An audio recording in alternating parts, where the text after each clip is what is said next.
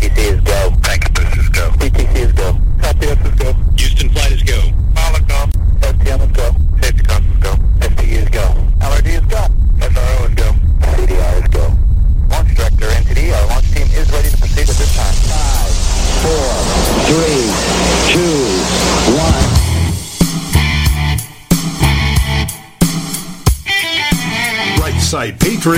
A message for liberals and the mainstream media. You can't handle the truth. So, buckle up, snowflakes, because we're about to deliver the politically direct best in conservative commentary, news, and investigative reports. We're telling the truth, and we're not gonna stop. Okay, liberals, back under the bridge with the rest of your fellow trolls, and oh yeah, thanks for listening to Right Side Patriots They are special, special people. on RSPRadio1.com.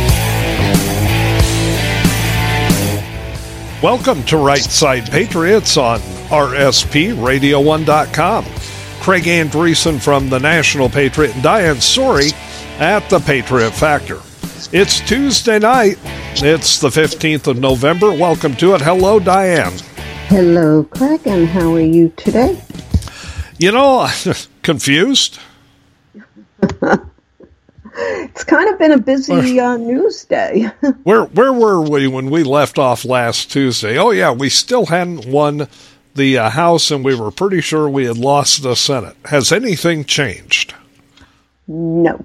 Okay. It's a week after the election, folks, and there are still 13 House seats that need to be decided. We're one away.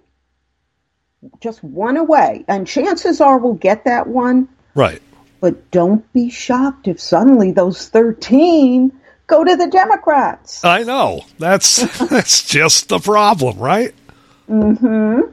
Uh, so we're keeping an eye on that. We're keeping an eye on a lot of things tonight. Before we get into all the stuff we're keeping an eye on, let me tell you what's coming up on the show, folks.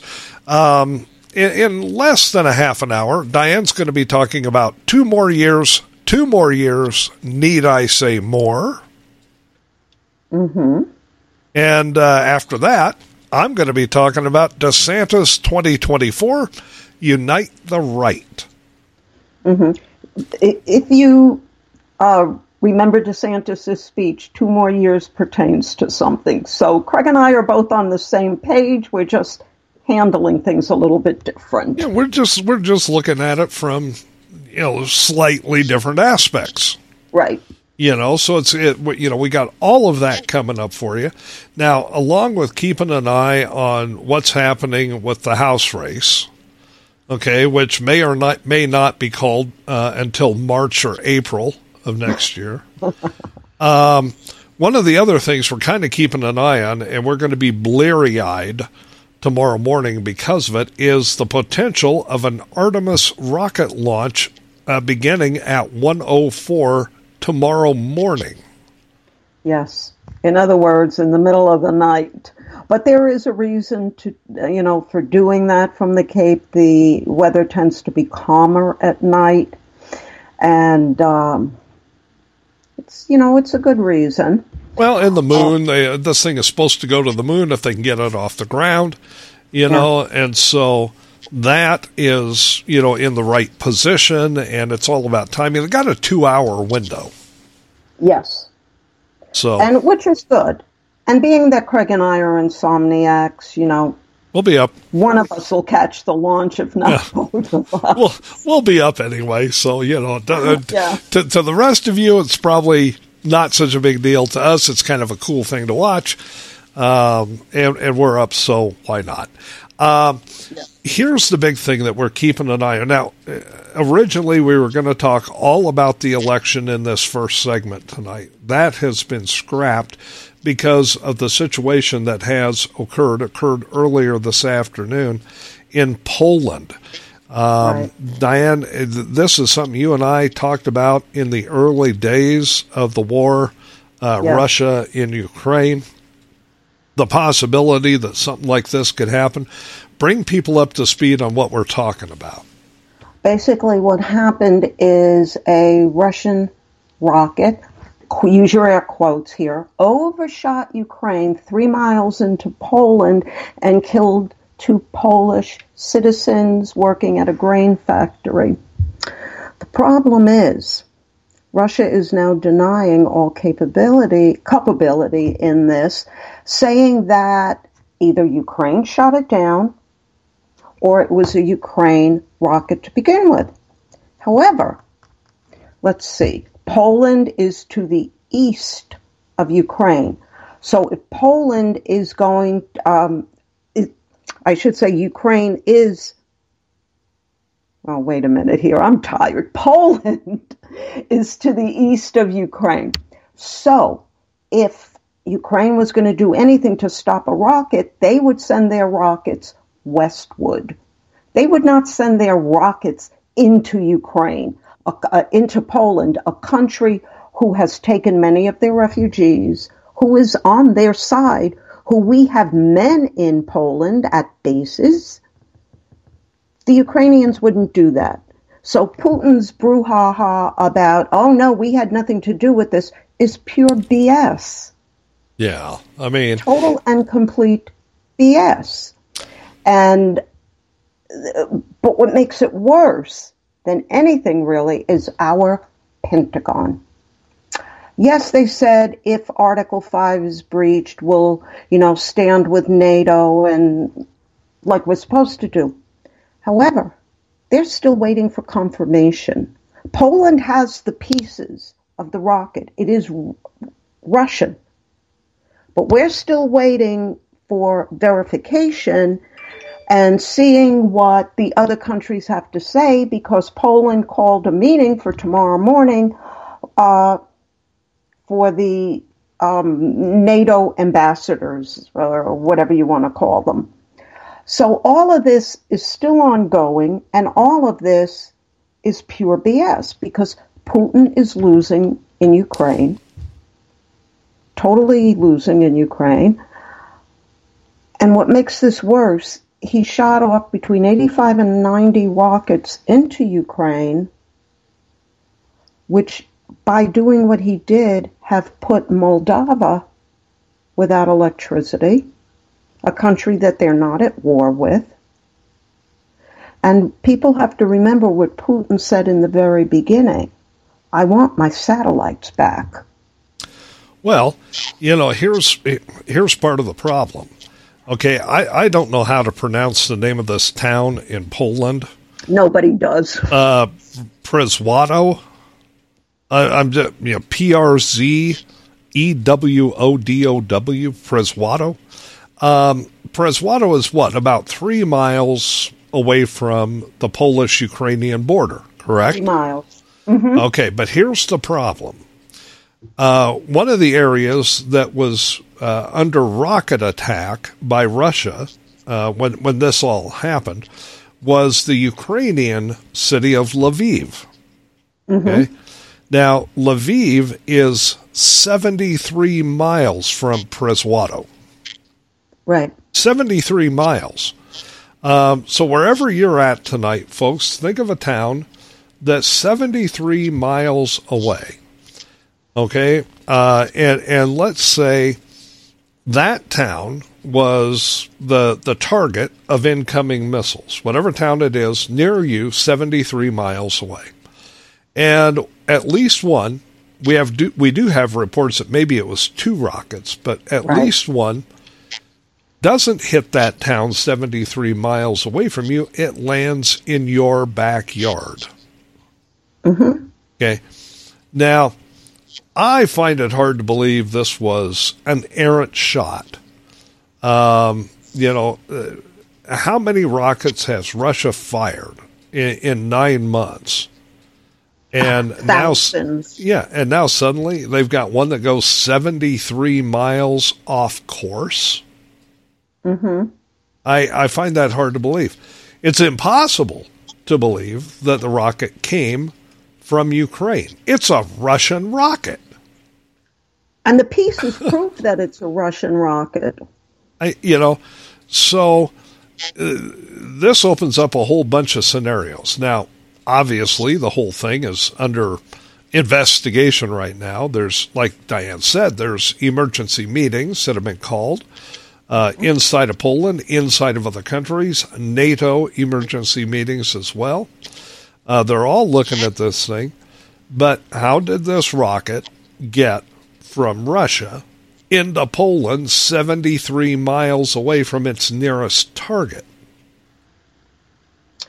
Well, you know, you possibly can have a miscalculation in the actual firing.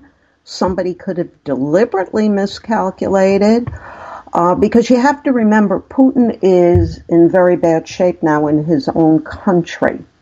People are mad about this war because it has affected the economy and everything else. Could it be somebody let's say, on the good side that says we've had enough of this nonsense and let's end it, you know, bring NATO in, whatever. But I don't think so. I don't really think so. Because Putin's only way now to win this war is by saving face. And Putin is egotistical enough to try to bring NATO in so he can then go and say, let's use a low um, megawatt tactical nuke We'll, you know, finish off Ukraine. That's it. The war is over. Whatever.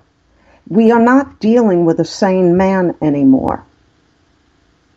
Putin has totally lost his mind with this war. Now, here, And- here's here's the thing, though. You can't discount anything. What Diana's saying right here is a perfectly plausible explanation. Okay, I mean this this could be a, a, a very plausible explanation as she lays it out. Let me let me throw out there another very plausible explanation. Putin is having so much trouble with Ukraine and, and what, by all accounts, is a ragtag army with, with mm-hmm. you know the Ukrainian army, but but they're staunch defenders of their territory. Okay, what if somebody inside Russia, somebody within the Russian military, re-aimed that rocket, changed its trajectory, reprogrammed it, if you will, so that it would land in Poland, a NATO country, with the idea that it might trigger an Article 5, which means that Poland and other NATO countries would then engage Russia, shove them out of Ukraine, thus ending the war. I mean, that's plausible too, right? Absolutely. But you got something else to deal with. Let's say either scenario is true. It's proven Russia did this for whatever reasons. Now we're faced with Article 5. Look who we have as president. The man who a few months ago said we will never, ever put American boots on the ground in Ukraine. What's he going to do when we have to put American boots on the ground in Ukraine? Is it going to be a repeat of the read my lips, you know, no new taxes scenario? Well, What's what's going to happen? And now, you know, you have a Pentagon and here's all the proof that it was a Russian rocket. They have the pieces and our officials in the Pentagon are still hemming and hawing over proof positive? Well, and that and you know there th- that raises a lot of questions too. Uh, the press secretary for the Pentagon, uh, a fellow by the name of Brigadier General Patrick Ryder, said earlier this afternoon, "I have no information right now." Okay, Right. so we're aware of the press reports alleging that two Russian missiles struck a location inside Poland near the Ukraine border. But he said, I can't tell you I, or he said, I can tell you that we don't have any information at this time to corroborate those reports, and we're looking into it further. However, as he's making that statement from the Pentagon, the Polish officials who are right there are saying, oh, yeah, these are Russian rockets. We, we can confirm this. Um, several different press reports, uh, Associated Press, among others, um, the, the Independent in the UK uh, just to name a couple, are saying, yep, this came from Russia. I mean, look, you know, we have a pretty good way and a pretty accurate way of determining where missiles come from when they're launched. This isn't a guessing game. No, certain traje- trajectory, you can tell where it came from. In fact, right now, I am looking at a picture out of Ukraine of pieces of the rocket and the damage it caused. Right. But our Pentagon needs more proof. Yeah, I mean, I mean, this is maybe they, you know, they're so woke. Our Pentagon now is so into wokeness. Maybe they haven't woke up to the truth. well, it, it, it could just be that our military under woke leadership is saying, well, they they didn't, uh, you know, misgender anybody. They they didn't use the wrong pronouns against anybody. You know, so why why would we get involved? yeah. This is a very serious situation. You know, the Pentagon, in a way, is trying to make light of this. This is very, very serious, folks. You know, a lot of people say, oh, we're already in World War III. These are people who really don't understand what world wars are. But if this turns out to be a deliberate attack on Poland, because Craig's scenario is, is a strong possibility as well. If this was deliberately done and we have to go in, there you've got your World War III. If it was deliberately done and other nations won't go in like France is, you know, backing away from everything, and then if we back away from all of it, NATO has been rendered totally impotent, useless, and should just be dissolved. Oh, I, I couldn't agree with you more, but let, let's, you know, expand the scenario a little bit. Let's say it was not intentional. Let's just say it was a wayward rocket. Let's say one got mm-hmm. away. You know, there's Right. there's a hiccup in the system, and instead of flying at Lviv, it, it flew at this town 73 miles away from Lviv. Okay, let's let's just say, for instance, that happened. Okay, what should NATO's response be? Because what Putin is looking for is is an excuse. Now, if NATO does not react to this, and and I think a measured response is called for, and by measured, I mean that they should NATO forces, NATO country militaries should join the fight in Ukraine and shove Russia back over that border, back into Russia. I'm not saying that they should they should march all the way to Moscow. Right. Right. Okay, just get them the hell out of Ukraine. That that would be a measured response. All right, but if you let better- Putin, but if you let Putin get away with this, then he's not going to stop. I have a better response, and I'm going to be very careful how I phrase this. The end of the Ukraine war must be deemed by the end of Vladimir Putin. There's two ways to do that. He could be, remember when Khrushchev was let out by Right. the military and said, You're done? And I think people know pretty much what the other way to end this war is.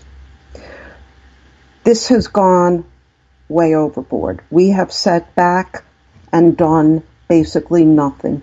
The equipment that Zelensky asked for, that he really needed to end this war sooner, is still sitting in Poland undelivered.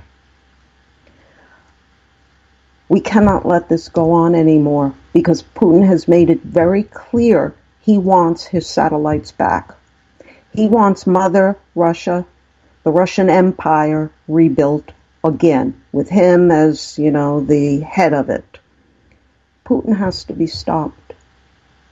Plain and simple. Putin has to go. Whether his own people overthrow him, whether the military overthrows him, whether he's taken out like Khrushchev was taken out, just you're done, or the other way. He just has to go. He's a danger to the entire world. And you want to know something? So is Joe Biden by his ineptitude. Well, speaking of Joe Biden, where the mm-hmm. hell is he? Why has he not made a statement? We know he's over in Bali, but where? What the hell is he doing over there? Early this morning, our time, but it mm-hmm. was you know Tuesday evening in Bali.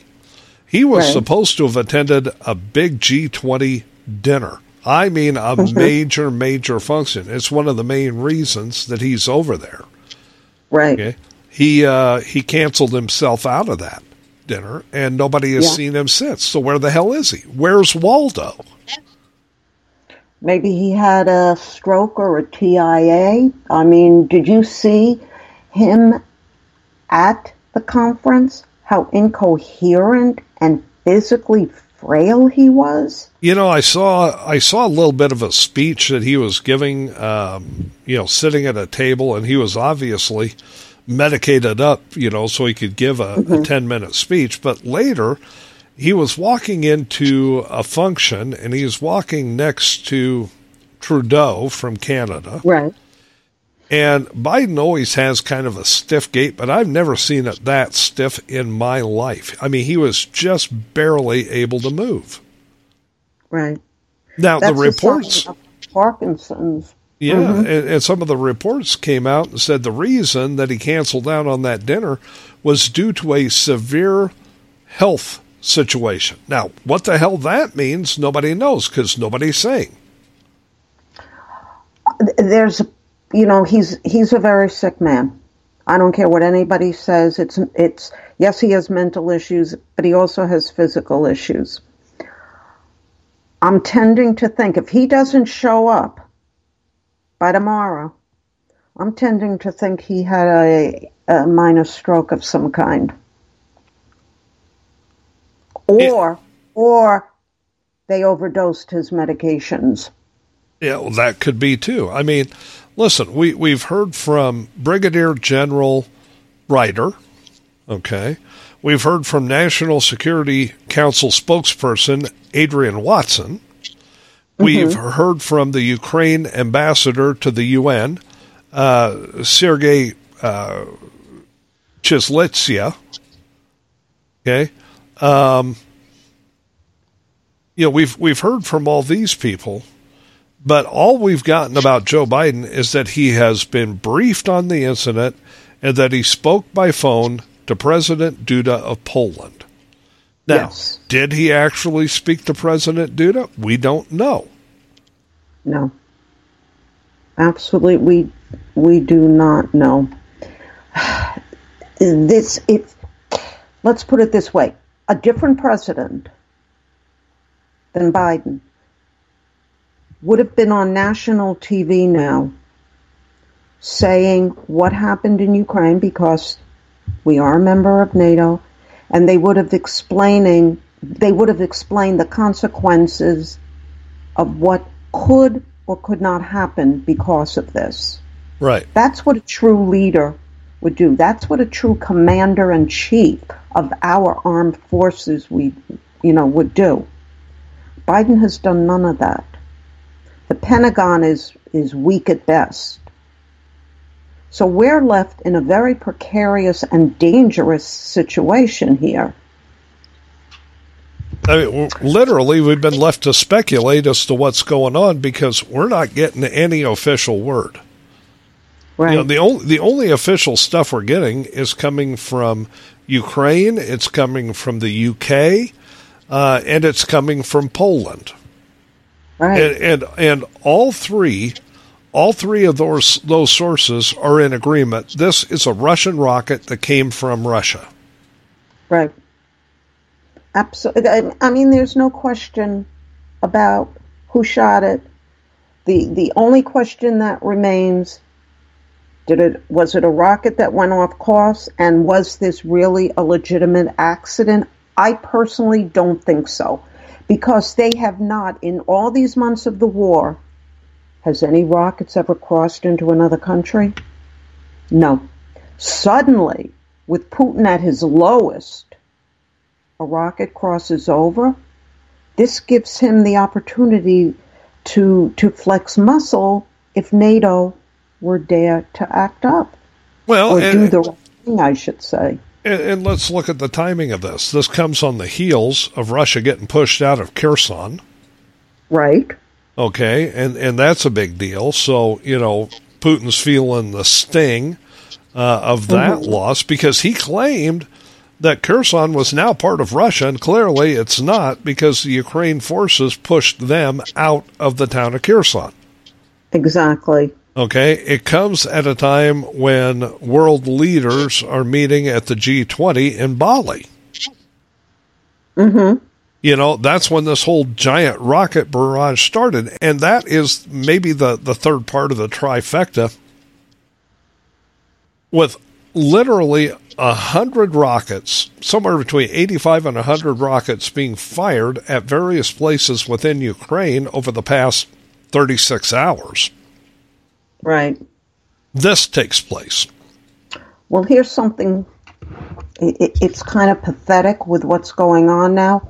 Apparently, at 6:15 this evening, Biden made some kind of statement somewhere. Don't know where. But he said, now this has nothing to do with Ukraine. What's important to hit for the people to know now that Biden, the man who said that the COVID pandemic is over, will now veto a proposed U.S. Senate resolution to terminate the national emergency due to COVID. This is what he put a statement out about at 6:15 tonight. Yeah, we're on the verge of of a full blown World War III situation, and he's talking about COVID. Right. Right. And he's going to veto the Senate resolution that the national emergency that was declared in the in 2020 is over. Even though he said there's no more emergency. Remember that? Are they going to That try? is what this man puts a statement out at 6:15 this afternoon, um, this evening. with all this going on in Poland. Exactly. Yeah, obviously he doesn't want to talk about Poland. He doesn't want to talk about No. NATO. He doesn't want to talk about the fact that we have troops and bases in Poland. He doesn't want to talk about the fact that Article 5 could come into play. He doesn't want to talk about the fact that Putin, whether inadvertently or on purpose, bombed, literally missiled uh, a town inside of Poland. He doesn't want to talk about how the the NATO countries are now holding emergency meetings. Doesn't want to talk about any of that. No. No. I mean, we got serious problems here. But there was one highlight today, Craig. Oh, Uh, Texas Governor Greg Abbott has declared an emergency at the border, something Trump, Kamala, and the Democrats refuse to do. We are facing a national emergency at the southern border. you know, and it, it's a it's about time, okay? And it's not like uh, it's it's not like he didn't give the Biden administration ample time uh, to to get something done there. But Right. the numbers that came in for October were staggering uh, for for illegal border crossings, and I, I think Governor Abbott is looking at that and saying, "Well, you know, we, we got to do something here. Uh, we can't we can't go on like this anymore." And and because his state is taking the brunt of all of that, honestly. You know, let, let me just tell you, here's here's the things um, calling it an invasion, invoking the invasion clause of the Texas Constitution. This is what it allows Texas to do. They can deploy the National Guard to safeguard the border and repel and turn back immigrants trying to cross the border illegally. They can deploy the Texas Department of Public Safety to arrest and return illegal aliens who've crossed illegally and deploy DPS to arrest illegal aliens for criminal activity. They can build a border wall in multiple counties along the border. They can deploy gunboats to secure the border. They can designate Mexican drug cartels as foreign terrorist organizations, about damn time. They can mm-hmm. enter into a compact with other states to secure the border. They can enter into an agreement with foreign powers to enhance border security, and they can provide resources for border counties to increase their efforts to respond to the invasion. This is this. Our country is falling apart here, and unfortunately, half the country doesn't understand really what we're facing. No, They- they, they don't care. They ignore inflation. They ignore escalating gas prices and grocery prices, the rise in crime. They ignore everything. And now we're facing a very serious military altercation in Ukraine and at our border. Because now Greg Abbott can indeed call the National Guard in, like you say. And people are just, you know, they're like oblivious. Well, folks, we told you. oblivious to the truth going around them. And you know what, Craig? It very well might take a second American Revolution to set things right again. Eh, Am I, I mean, calling for one? No. No. I don't want to hear that nonsense from anybody. I'm just saying it might very well take. I- you know, we're we're. I hate to say it, but we're kind of devolving into that scenario. You know, it, Yeah. it just is what it is. Well, look, look, we've made it to the bottom of the hour, folks. We told you there's a lot of stuff we're keeping our eye on, and now you know just part of it. Okay, I mean this this has been crazy. It's a crazy afternoon, but we're watching every bit of it, including uh, the count towards 218 in the House. About a half an hour from right now, I'm going to be talking about DeSantis 2024 Unite the Right. But when we come back from this bottom of the hour commercial break, Diane's got it with two more years. Two more years. Need I say more? Folks, stick around. There's plenty more to come on Right Side Patriots after that. Right Side Patriots Radio, the best in conservative commentary, news, and talk, where we do away with the politically correct nonsense and give you the politically direct truth. This is the home of Right Side Patriots every Tuesday and Friday night from 7 to 9 p.m. Eastern with Craig Andresen and Diane Sori. We're working to make this country great again from the right and leaving puddles of melted snowflakes on the left. Thanks for listening to Right Side Patriots, your best bet on the internet. You're listening to RSPRadio1.com.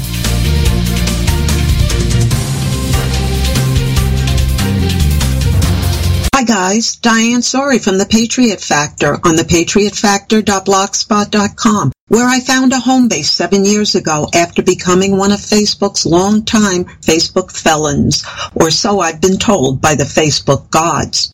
On my blog, you will find not only my articles, but our Right Side Patriots investigative reports, as well as stories and links to and from well-known writers and bloggers, plus what I call almost daily memes, my snarky take on news of the day. And for more great takes on the issues of the day, check out the National Patriot at thenationalpatriot.com, where you can read Craig's insight into all the current news happenings.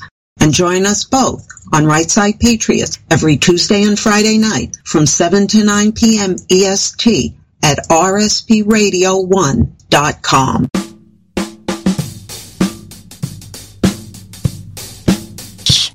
Welcome back to Right Side Patriots on RSPRadio1.com. Craig Andresen at the National Patriot, Diane Sori at the Patriot Factor, getting you through the Tuesday night edition of the show. But if you miss any part of it, all you have to do is go to RSPRadio1.com tomorrow morning, bright and early, click the podcast button, and this show and all the rest are sitting there just waiting for you. Yes. All right, so for the rest of the show, we're dealing kind of with the uh, uh, certain results of the election that was held a week ago and is still ongoing tonight. Um, we're we're dealing with the uh, with the turnout and the the remarkable showing for Ron DeSantis in the state of Florida. And Yes, my oh my, what a night last Tuesday night was. Um, Diane, you've you've put together an op-ed under the title of Two More Years, Two More Years, Need I Say More? Yes, well, let's start by saying the promised red wave, for the most part, never came. It ended up being but a small puddle washing up upon the beach, so to speak, as Republican hoped for victories turned into losses that both shocked and awed. Led off by the blue states of New York and Pennsylvania, both proved themselves to be states whose voters seemed to relish in their total lack of common sense. As New Yorkers elected a governor who not only denies a rise in crime, no matter the statistics shown, but who thinks our economy is moving merrily, merrily along. And as for Pennsylvania, her voters elected a senator who, like Joe Biden, cannot even string two words together in a coherent sentence. A shadow of a man who, again like Biden, is not medically fit to hold office and who is but a placeholder until he turns his seat over to his even further to the left wife due to medical issues pertaining from his recent major stroke. An angry man whose temper flares more times than it should. John Fetterman's campaign was but fear mongering nonsense spewed, while New York Governor Kathy Hochul remains oblivious to the serious issues facing not only our country but New Yorkers as well. And both saw the economy, record high inflation, an increase in crime, along with the invasion of our southern border, as something not worthy of even a mention as they insistently whined, quote, our economy is at stake if Republicans win. Well, I have a few choice words for those who voted for these two, as in, don't dare start whining when your heating costs rise, your grocery bill and gas prices skyrocket, or when crime comes knocking at your own front door. The old adage of you reap what you sow is truly quite apropos. And one last thing about Pennsylvania the whining about running out of balance is pure unadulterated nonsense, for the number of ballots printed corresponds to the number of registered voters, plus a certain given number of extras. So if Pennsylvania ran out of ballots, it's because more folks were voting than were registered to vote. Fraud, Craig, personified, egged on by Fetterman himself, who publicly stated he wanted thousands of, quote, illegally cast votes counted if he were to lose on first count. Yeah, but luckily all those problems were relegated to the East Coast. I mean, it was Pennsylvania, nowhere else. I mean, right? Absolutely. and problems were not limited to the East Coast. For just like in 2020, there were problems in Arizona as well, most especially in Maricopa County, where a supposed, quote, printing malfunction at about one quarter of the county's polling places saw election officials assuring voters that every ballot would indeed be counted. And if you believe that nonsense, you probably have a D next to your name. But isn't it funny that only certain states, mostly blue or swing states, no matter the election, always seem to have voting irregularities and or tabulation issues, problems they never had before the Democrats assumed and are desperate to hold on to the reins of power. But no, there were winners as well, and to name but a few. J.D. Vance beat Tim Ryan to turn Ohio Senate seat red. Ron Johnson kept his Wisconsin Senate seat. Brian Kemp again beat the infamous Stacey Abrams to remain the Republican governor of Georgia. Sarah Huckabee Sanders became governor of Arkansas in what amounts to a landslide, and the Democrats lost New York's historically blue 18th congressional district when Representative Patrick Maloney conceded his race to Mike Lawler. But nothing on election night compared to what happened in my free state of Florida when our great Governor Ron DeSantis beat political party flip-flopper Charlie Crist by 20 points, a blowout which trickled down throughout the state races, as well as his turning Miami-Dade County, a blue county for decades, red. And also, Craig, Senator Marco Rubio beat his challenger, Representative Val Demings, by almost 16 points, now making Florida a solidly red state. You know, I think really the most amazing part of that was what you said about Miami Dade County. I mm-hmm. mean, that, that was a blue county. Blue, blue, blue, blue, blue, uh, and has been for a long, long time. Decades. And mm-hmm. uh, all of a sudden it turns red, and that tells you that there are Democrats, people that traditionally voted blue, were voting for Ron DeSantis. Now, oh, absolutely. With that 20 point landslide, that kind of puts him into a whole different category, doesn't it? Yes, it does. And with his amazing win, Governor Ron DeSantis did become the new de facto leader of the Republican Party. President Trump has been placed, replaced, as per the New York Times, by, quote, the future and why? Because the fact is that few Trump endorsed candidates won what were easily winnable races. Our hold on the House will be slim at best, and the Senate remains, as I was writing this, too close to call. Simply, the red wave did not happen. And I mean this with all due respect to President Trump, the man who not only did great things while president, but whose love of this country is bar none. But now the time has come for we Republicans to move beyond our party's past leaders and embrace our future leaders. For if we don't, we have no chance to retake the White House in 2024.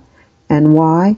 Because narcissism and an overinflated ego is not a platform voters embrace, nor are Trump's recent words spoken before the midterm ballots were even cast quote, I should get the credit if my chosen candidates triumph, but that I shouldn't be blamed if they don't, end quote. Really? I think not. Regarding either scenario, and if truth be told, a true patriot, when seeing the handwriting on the wall, would step aside when a better and more electable candidate emerges. And the fact is that President Trump is indeed somewhat to blame for the red wave that wasn't, no matter his continuing to hold sway over those in his Republican and conservative base. How so? As Trump pop, as Trump's popularity continues to drop to new lows, after he purposely broke Ronald Reagan's 11th commandment to never speak ill of a fellow Republican, he did so with his Ron DeSanctimonious comment, and you can read that in a previous article of mine t- called An Uncalled For Misstep. We now find that as per new polls, two-thirds of the all-important and much-needed independent voters now hold an unfavorable opinion of our 45th president.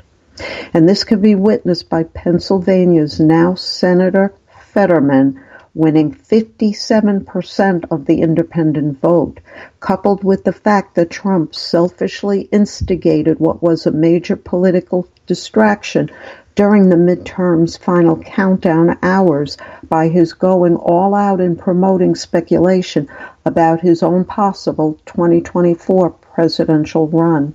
And Craig, with his focusing on himself instead of focusing on the election at hand, Trump is now actually proving himself to be somewhat toxic to both Republican candidates and the Republican platform itself.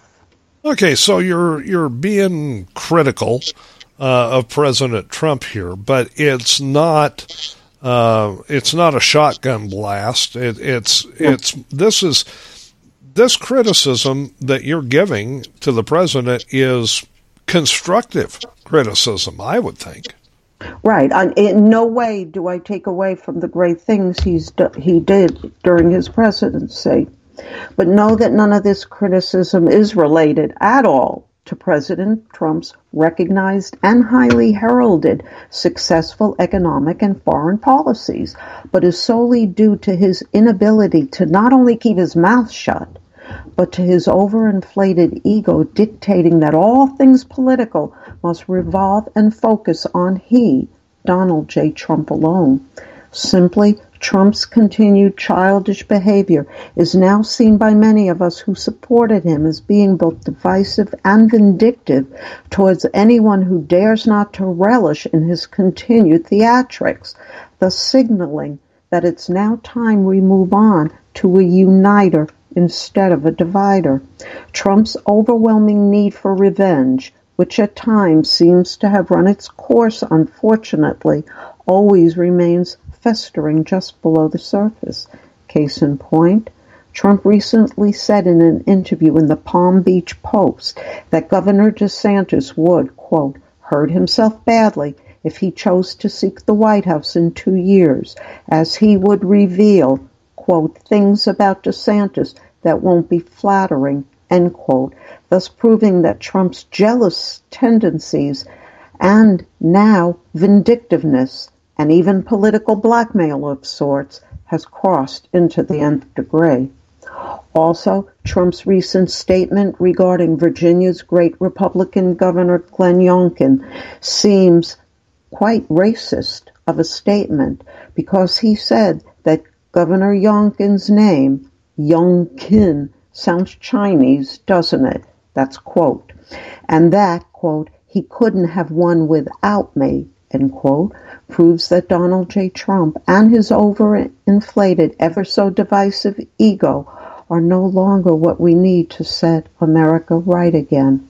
But the fact remains that no one has proven to be a better uniter while not saying one bad or derogatory word about Donald Trump than Florida Governor Ron DeSantis, whose 20 point win over Democrat Charlie Crist was accomplished with the help of Democrat votes.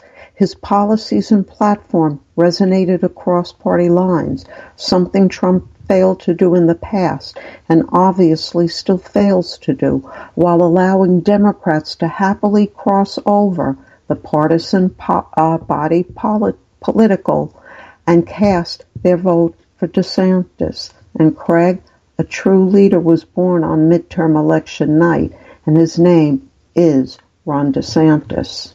You know, election night, you and I were uh, covering things live on election night. And when Governor DeSantis took the stage with his family uh, to make make the victory speech, that was something to behold. Yes, it was. And with our governor stating during that victory speech that Florida is and will remain a graveyard for, quote, woke policies, a state that is a citadel of freedom, which has maintained law and order, one in which taxpayers were respected while having protected the rights of parents, his words of truth were easily backed up by his actions taken. We fight the woke in the legislature. We fight the woke in the schools. We fight the woke in the corporations. And we will never, ever surrender to the woke mob. That's all quotes from his speech. It, those were in reference to the heart of Democrat policies, policies destroying American ideals, values, and morality. Quote, I have only begun to fight our governor added, while many in the crowd, and I'm sure in many Florida homes, happily chanted, quote, two more years, two more years, a loud and clear reference to ongoing speculation that Ron DeSantis may indeed seek the 2024 presidential nomination. The bull in a china shop versus the calm voice of reason an interesting point counterpoint primary matchup for sure. A matchup where I would favor DeSantis in the primary, but would cast my vote for Trump if he were to get the nomination. And while we Floridians would hate to lose Governor Ron DeSantis as our governor, our state would be left in good hands with Lieutenant Governor Jeanette Nuñez, a female DeSantis politically and policy wise. And the truth is that America needs a man like Ron DeSantis to set our country right. We need a man who draws supporters across party lines, a man with a proven record of success, a family man, a military veteran who understands what being commander in chief truly means. And most importantly, we need the next generation of leaders for America's return to greatness, stability, and exceptionalism no longer lies in the past, but with younger leaders who look towards and define the future. So, but what better way to start that return? What better way to see a red wave truly reaching fruition than by seeing Ron DeSantis, Florida and the Republicans' now greatest political asset, starting the ball rolling. Case closed. You know, last Tuesday night, that that you know, we watched as that lead DeSantis had built and built and built and built, and we kept remarking about it, you know, throughout the broadcast while we were on the air. And yeah. you know, twenty points. That's that's huge, that's especially when you when you consider that that he won his first term as governor by something less than three points. Right. Back then, he was an unknown. He was a state senator, you know, known in certain areas, but he was really unknown. But when he announced his run and as he built his candidacy and more and more people listened to him, yes, Trump did come in at the end and campaign for him, but he came in at the end. DeSantis built up all the momentum for him on his own. Yeah. Yes, Trump endorsed him, and which was great. But he was always Trump had a bit of jealousy for Ron DeSantis because I think he saw greatness in him. Well, and uh, you know what what he said about DeSantis, calling him DeSanctimonious, uh, yeah. and and things. I mean, he's and and what he said about Glenn Youngkin. Uh, you know, these are the types of things that Trump said about his competition in 2016 leading up to the nomination. Now, I, I understand, you know, in 2016, you know, you're going to, if you really, really want the nomination, you're going to go out and attack everybody. Now, he, he attacked, uh, you know, every single person on that stage, and it was a packed stage, including Marco Rubio in 2016. Now, he and Marco get along fine now. He doesn't see Marco as a threat. Well, they they have made peace with each other. Um, I wouldn't you know, call it the, the, the greatest whatever. Um, and he did go to a Marco rally before the election, but he showed up at the right. rally. Right. Big difference than being, you know, called upon to endorse me situation. You know, people need to understand that. And by the way, uh, DeSantis's victory speech, which was absolutely fantastic, is embedded in my blog. You know, you, you look at the situation there. Ron DeSantis, you know, and you mention it. You clearly mentioned it in the op-ed, which, which, by the way, folks, is two more years, two more years. Need I say more? And you can get it at Diane's blog, thepatriotfactor.blogspot.com, or you can go to rspradio1.com, pick it up there. And we hope you do, and we hope you share it. But you know, that victory speech was an incredible speech because it was forceful, it was it was competent, it was uh, right spot on on the topics that, that voters not only in Florida, but I think around the country care about. Yeah. And what was also fantastic about it was the man showed his family values. And if people remember right uh, before the election, his wife Casey put out a video that had people in tears when she was going through a very serious breast cancer fight. All the things Ron did for the family, for her, mm. when she was at her lowest, that resonated with so many people. And let me tell you, on election day, I spoke to many Democrats there at the polling, at our polling place, and they all said, We voted for DeSantis.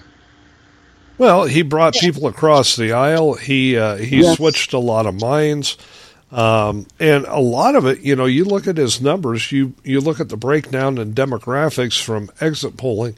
He picked up an awful lot of minority votes too. Uh, uh, Hispanic votes, tremendous. Dade County is, you know, has a very sizable Hispanic population. Most is Cuban but there are other Hispanics there. Well, he turned it solidly red after decades of being blue. The Cubans always supported the Republicans. They know what it's like to live under socialism and communism. But he now brought in other Hispanics, Venezuelans, Colombians, he brought in Haitians through his policies Right. And that's what a, what a true leader is about. He never badmouthed his opposition. He never badmouthed anyone. No, he let he his actions speak for him. Right. His actions spoke for him. But, you know, I, I have it, and, uh, and he has vowed he's not going to say a word about Trump in any bad light. Now, he will make an announcement one way or another. We here in Florida know this come May. We will know come May if he's going to run or not. Could it be sooner? Yeah, but he, he is hitting for a May target date. I, I, you know, he's giving a chance to look at the situation. I think that's smart. I think that's very smart, and he's not rushing in to any decision. I am very curious what Trump is going to say tonight at 9 o'clock. If he starts slamming opposition in an announcement speech, he's going to lose a lot of Republican supporters. And like I said, he gets the nomination, he has my vote. But I personally would rather see, see DeSantis get it because their policies are very, very similar but their modes of delivery and actions are greatly different. It's going to be an interesting thing to see. You know, I mean, we'll be watching. That's another thing we're keeping an eye on tonight is, uh, you know, Trump's, we're never going to get sleep, Craig. no, we're going to be up for weeks. Um, you know, but Trump at nine o'clock tonight Eastern time is is going to make you know whatever announcement he's going to make. I guarantee you he's going to run. Um, but like you said, it just depends uh, a lot on the the flavor of, of what he has to say tonight. Right. You know, there's and a lot. Very, uh, there is something though very interesting, Craig. The news reports are saying, and we won't know any proof until it happens.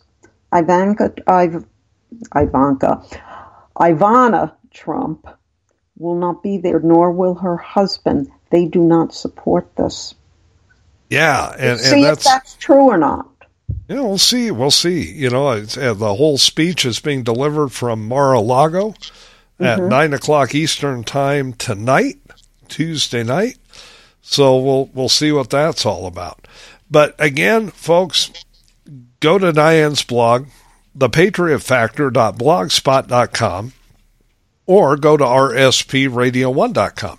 You get the link either way. Read the article. You may agree with it, you may disagree with it. We'll talk more about that at the end of the next segment. But you owe your owe it to yourself to, to give it a read with an open mind. Right, because I even admit Trump was a great president. Exactly. Folks, we've hit the top of the hour. That means we got to take another short break, get a couple more station IDs in here. And when we come back, I'm going to be talking about DeSantis 2024 Unite the Right. Stay with us. There's more Right Side Patriots after this. Hi guys, Diane Sori from The Patriot Factor on the thepatriotfactor.blogspot.com, where I found a home base seven years ago after becoming one of Facebook's longtime Facebook felons, or so I've been told by the Facebook gods. On my blog, you will find not only my articles, but our Right Side Patriots investigative reports, as well as stories and links to and from well-known writers and bloggers, plus what I call almost daily memes, my snarky take on news of the day. And for more great takes on the issues of the day, check out the National Patriot at thenationalpatriot.com, where you can read Craig's insight into all the current news happenings. And join us both on Right Side Patriots every Tuesday and Friday night from 7 to 9 p.m. EST at rspradio1.com. You're listening to Right Side Patriots Radio, the best in conservative commentary, news, and talk, where we do away with the politically correct nonsense and give you the politically direct truth. This is the home of Right Side Patriots every Tuesday and Friday night from 7 to 9 p.m. Eastern with Craig Andresen and Diane Sori. We're working to make this country great again from the right and leaving puddles of melted snowflakes on the left. Thanks for listening to Right Side Patriots, your best bet on the internet. You're listening to RSPRadio1.com.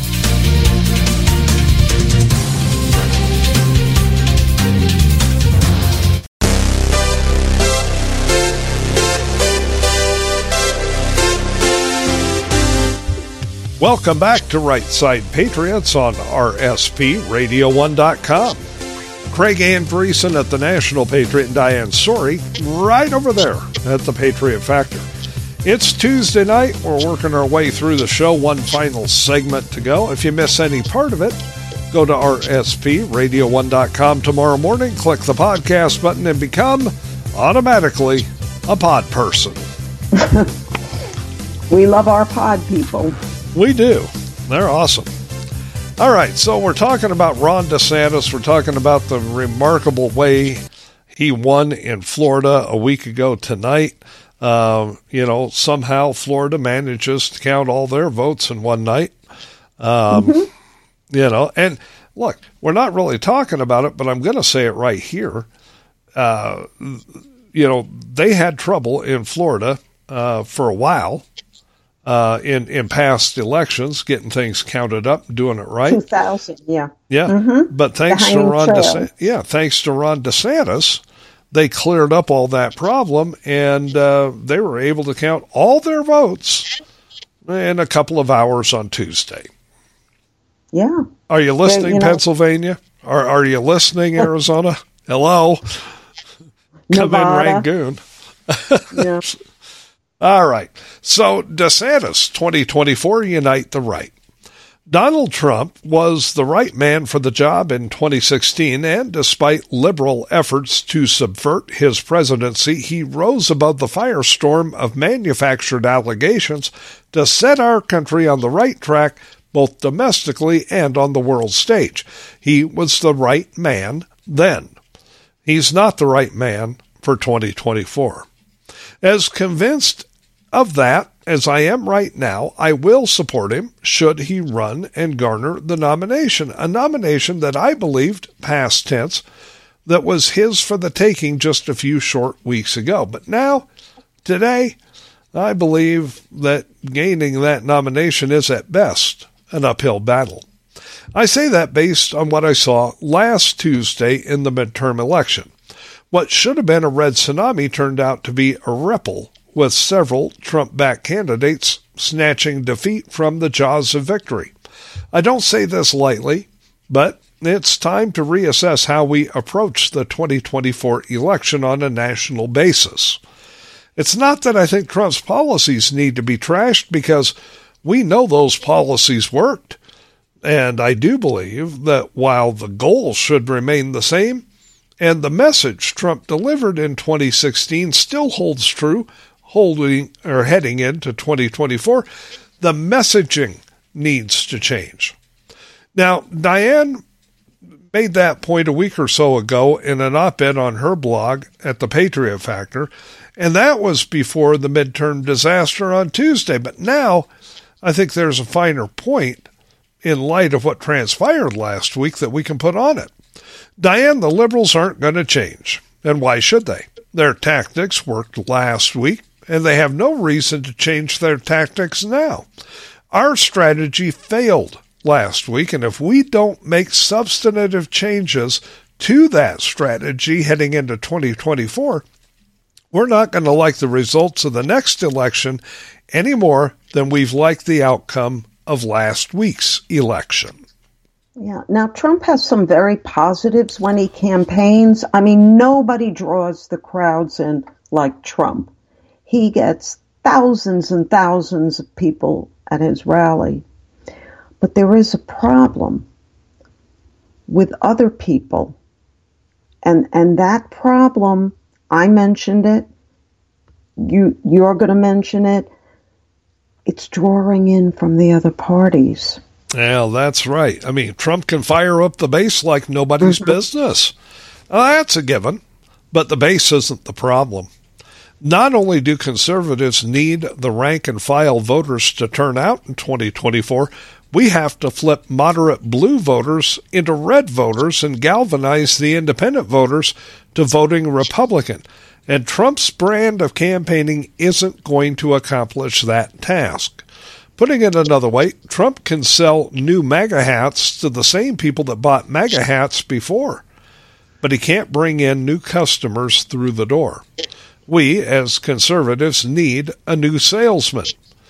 The bright spot for conservatives and for the Republican Party in last week's midterm election was Florida. Ron DeSantis flipped Miami Dade County from bright blue to red. Now, he could have won without making the seemingly impossible into a reality, but what was he what he was able to do in Miami-Dade County should now serve not only as the goal going forward, but as the blueprint for building a successful 2024 national platform and campaign style. DeSantis got no help from Trump, and that turned out to be a benefit, but dare I say that while DeSantis may have perfected the strategy, he didn't invent it. That nod goes to Glenn Youngkin, who ran a highly successful gubernatorial campaign in Virginia by putting distance between himself and President Trump. DeSantis also did something else that I don't believe Trump is capable of doing at this juncture. He listened to the people rather than taking advice of advisors, or worse yet, relying solely on his own personal agenda. He focused on what the people of Florida wanted, what they needed, and what was overall best for the enrichment of his state. DeSantis was brash, but without the rhetoric. DeSantis was bold, but without the arrogance. DeSantis was confident without the narcissism. Diane DeSantis was Trump without being Trump, and it resonated with the voters not just in his own state, but across the nation and across the political aisle, especially in Miami Dade County. Well, the one thing that's basically happening is Trump has taken to doing a certain thing since the election. And it's not quite a very good thing or a good face to put on a presidential run, in my opinion. Well, I kind of think you're right. Since last Tuesday night, Trump has started going on a rampage against fellow conservatives who he must see as a threat to his own 2024 nomination. Not only has he gone after Ron DeSantis, he also launched an attack against Glenn Youngkin. Trump's attacks are unwarranted, unnecessary, and way off base. In making such attacks, he's only driving his own political stock lower. Listen, I could see if Trump was going after establishment Republicans and RINOs, the likes of Mitch McConnell, but that's not what he's doing. Mm-hmm. Instead, Trump is targeting the best the party has to offer, and the only reason for doing that that I can see is if Trump is afraid of 2024 competition from his own side of the aisle. A smart candidate would be trying to build bridges between himself and rising stars and proven big winners to unite the party for 2024. But Trump isn't building bridges, he's burning them to the ground. Trump can't change his style any more than a leopard can change its spots. And even if he could, or perhaps maybe a better way of putting it would be to say that even if he tried to, nobody uh, who isn't already a diehard Trump supporter would believe him. Trump is Trump. And in 2016, that's what conservatives and the country needed. That was then, and this is now. Yes, we need to put America first. We need to bring back energy independence. Yes, we need to cut taxes, bring manufacturing back, end this downward spiral of inflation that's raising prices and driving our nation into the economic abyss. And yes, we need to strengthen the military, reclaim our nation's education, reestablish our border, and get back to true law and order in our system of justice while doing away with all the woke nonsense. And while those are Trump ideals, he's the wrong messenger. Diane, in 2024, Republican the Republican nomination that was Trump's for the taking just a few short weeks ago is now wide open. And based on the poor performance of Trump backed 2022 candidates, at least some of them, it's a fair bet that contenders for Trump's crown will start coming out of the woodwork over the next couple of months. Now, I believe there's more bad there than there is good in that regard. Well, you have 20 candidates coming out. Probably it will fracture the party even more than it is currently. I, I agree. I think it's the last thing we need in 2024 is that slate of, as you mentioned, 20 potential presidential candidates sharing a stage and being reduced to 30 second sound bites where deep substance is really needed. I don't think such a crowded or potentially crowded field is helpful. I believe that what we need from this point until the 2024 election is focus. We need a candidate who will laser focus on the issues while putting all the emphasis on the needs of the country rather than on the candidate. That's not Trump. It is Ron DeSantis. When the Biden regime and his lapdog mainstream media attacked Florida and DeSantis for reopening the state during COVID, DeSantis stood strong because he knew that the people of Florida deserved better than what the Biden regime was pushing. It resonated across the country as people by the tens of thousands packed up and moved to the free state of Florida. Businesses flocked to Florida too because, unlike anywhere else in the country, they could do business in Florida. No matter what the liberals threw at Ron DeSantis, he weathered the storm without flinching, and when the weather threw a storm at Florida, DeSantis responded faster than Ian's winds and rebuilt bridges faster than anyone thought possible because people simply weren't paying attention. Those bridges to Sanibel Island weren't the first bridges DeSantis had built because before he got truckloads of groceries to Sanibel, he bridged the political gap in Miami Dade County. Now, here's something important that's worth noting, and something I think nobody else is talking about. DeSantis didn't build those political bridges by compromising with liberals. He built them by winning over moderate Democrats, minorities, and women via his actions, not his words. But speaking of words, allow me to start closing this out with on election night last week, as winning politicians always do, a speech was made by Ron DeSantis, but his was different. Yes, he thanked the people of Florida. He highlighted Florida's accomplishments over the past four years, and yes, he thanked his staff because he knew that without them, the list of grand accomplishments wouldn't have been nearly as long or as important. But there was more to it than just the standard after victory speech. As Ron DeSantis stood on that podium, sharing the credit, not taking it, the crowd did what jubilant crowds often do. They started chanting, Two more years, two more years. They see what so many of us saw that night the future president of the United States. And Diane, they weren't about keeping Ron DeSantis to themselves. They were letting it be known that two years from now, in 2024, they'll push the new leader of the Republican Party in a run for the White House. There's no reason for DeSantis to wait until 2028. The time is now. His supporters in Florida know it. Those from other states see it and if DeSantis himself doesn't know it or doesn't do it, I think he's making a huge mistake. Well, we'll know in May whether his time is right now or whether it's in 2028. But I do wholeheartedly agree. One day, whether it's 24 or 28, this man will be president of the United States. I couldn't agree with you more. And basically, that speech he gave a week ago was not a victory speech. It was the first campaign speech of his 2024 run for the White House, whether or not he even knows it. Trump will run. He will announce in less than two hours. But DeSantis needs to run the table and primary Trump out of the race. Trump, should he regain the Oval Office, is one and done. And we as conservatives and Republicans need to have a longer vision than just the next four years.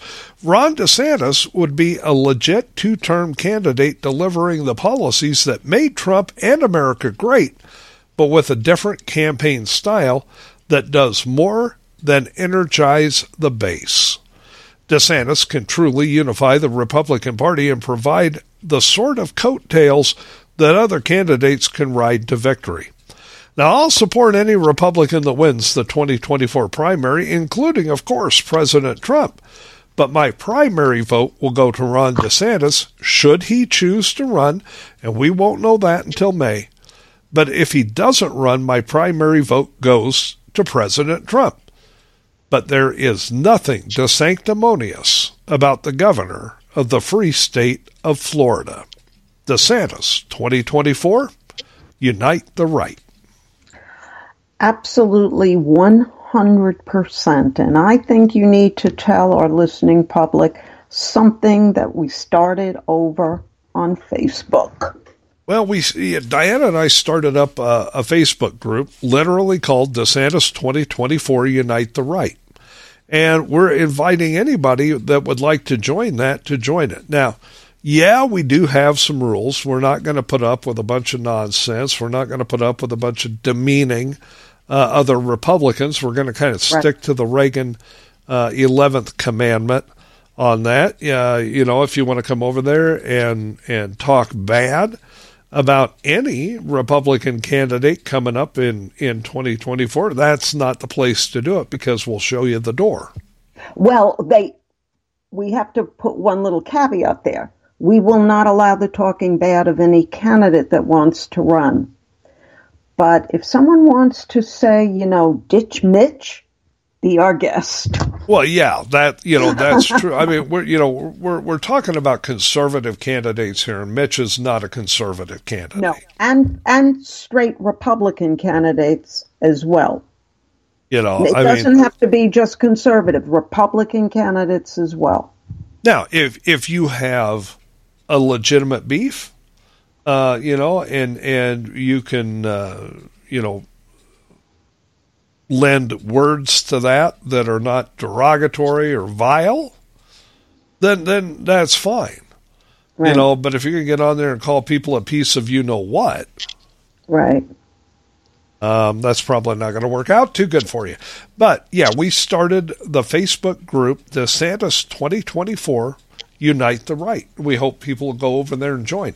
Now, Diane, we've got a few minutes left here, about 10 minutes or so. And I want to bring up, you know, you and I both uh, put up these um, your, your op-ed, my commentary yesterday, and we we've been all over the board with comments and responses uh, to these commentaries. And part of what I see is what I see as part of the problem. Uh, you know, we're we're both going about 50-50 or so, you know, positive to negative, Right. you know, about this. The diehard, absolutely diehard President Trump fanatics out there, and yeah, go for it. Um, he's got my vote if if DeSantis doesn't run, you know. But they're calling us every name in the book. They called me a communist. And they call me a, a, a I'm a traitor I got that. too. because because I'm supporting somebody else. And I said, first of all, you didn't even read my article, or you would have seen in the article I praised President Trump for his presidency, and I said I will vote for Trump if he gets the nomination. Too many people read headlines and don't read the entire articles. I think we both noticed that. You know, I got a lot of that. You know, but you know the the part of the problem here is that you know they they're not looking at the wider picture.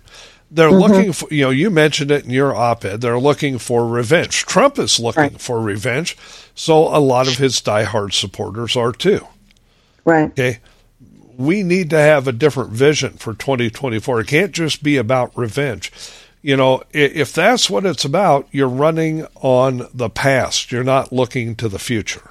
And that's a problem. And and as conservatives, as Republicans, we had damn well start better start looking to the future than trying to right the past. What happened in 2020 happened in 2020. It, it's a it's a shameful thing. It was cheating. There's no doubt about it. That election was stolen from us. It was stolen from President Trump. I, I will go to my grave believing that. I, I agree it was stolen 100%. Joe Biden never came out of his basement. And, and on the few occasions that he was forced out, he had handfuls of people at rallies. Come We're on, talking folks. six to ten people. Yeah, I mean, there's no way that man got 80 million votes legally. I, I couldn't agree with you more. Trump got screwed on that Right. deal. I mean, royally screwed Yes, on that did. deal. But that was 2020. Right now it's 2022, and we're looking ahead to 2024 and 2028. If we keep focusing on what transpired in 2020, we're not doing justice to what we need to do in 2024 or 2028. That's right. We've got to look to the future. We have to stop looking to the past. And you have to have a visionary now, especially with the world being in such a precarious situation. You can't keep going back to the past. And you can't keep running a campaign on vindictiveness and revenge. Yes, Trump is right to seek revenge. However, you cross a certain line and you'll be just like Hillary with all her revengeful, you know, comments and innuendos. That's not a place Trump needs to go. You know, maybe Yes. the maybe the sweetest revenge of all, Diane, is to know that the policies you put in place when you were in that office for four years absolutely 100% worked, and then have the next Republican in the office reinstate those same policies and make them work again. That's revenge. That's saying, look, That's I did it right. That's- My policies were good. My policies work for the country. They work for the people of the country. It doesn't matter who puts them in place. The policies are the policies. That is sweet revenge. Right. And someone who truly loves their country, which President Trump does. And you notice Craig and I still call him President Trump. We'd never call Biden president. But a true patriot that loves their country will step aside for another patriot who has a better chance of bringing back what we should be. Joe Biden and crew took away what we were and what we should be. We need someone that can bring that back. And right now, at this point in time, Trump is running on revenge alone. You know, the, the dream ticket, I don't think this is going to happen.